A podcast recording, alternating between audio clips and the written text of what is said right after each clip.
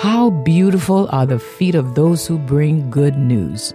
This is Footsteps from TWR. Your host is Andy Napier. Since 1964, TWR Bonaire has been broadcasting the gospel to the Caribbean as well as Central and South America.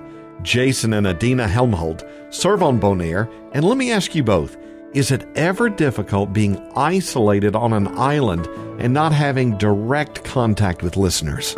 It can be. Um, the good thing we do have is every now and then we'll get somebody that will uh, book a cruise or a trip to Bonaire just to see TWR. I've just had the pleasure to be in the office when we've had families or individuals come in and tears in their eyes, just the look on their face when they walk into the lobby, had spent lifetimes waiting to see TWR because of the experiences that God has put in their life through the station. Absolutely, yeah. We had a couple brothers from Puerto Rico.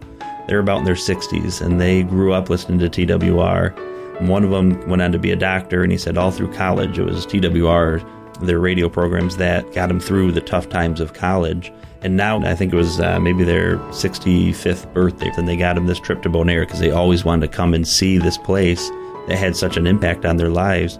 And so we had the two brothers, one of their wives, their kids, all came into the studio, and the two brothers just start crying. Like, just cannot hold it in. And then to see the impact of it, and the kids told us, you know, it's like we are all Christians and we're all living the life we're living because of the life my dad lived, and he's living the life the way he is because he was able to be saved through TWR's programs back when he was a child. What a legacy.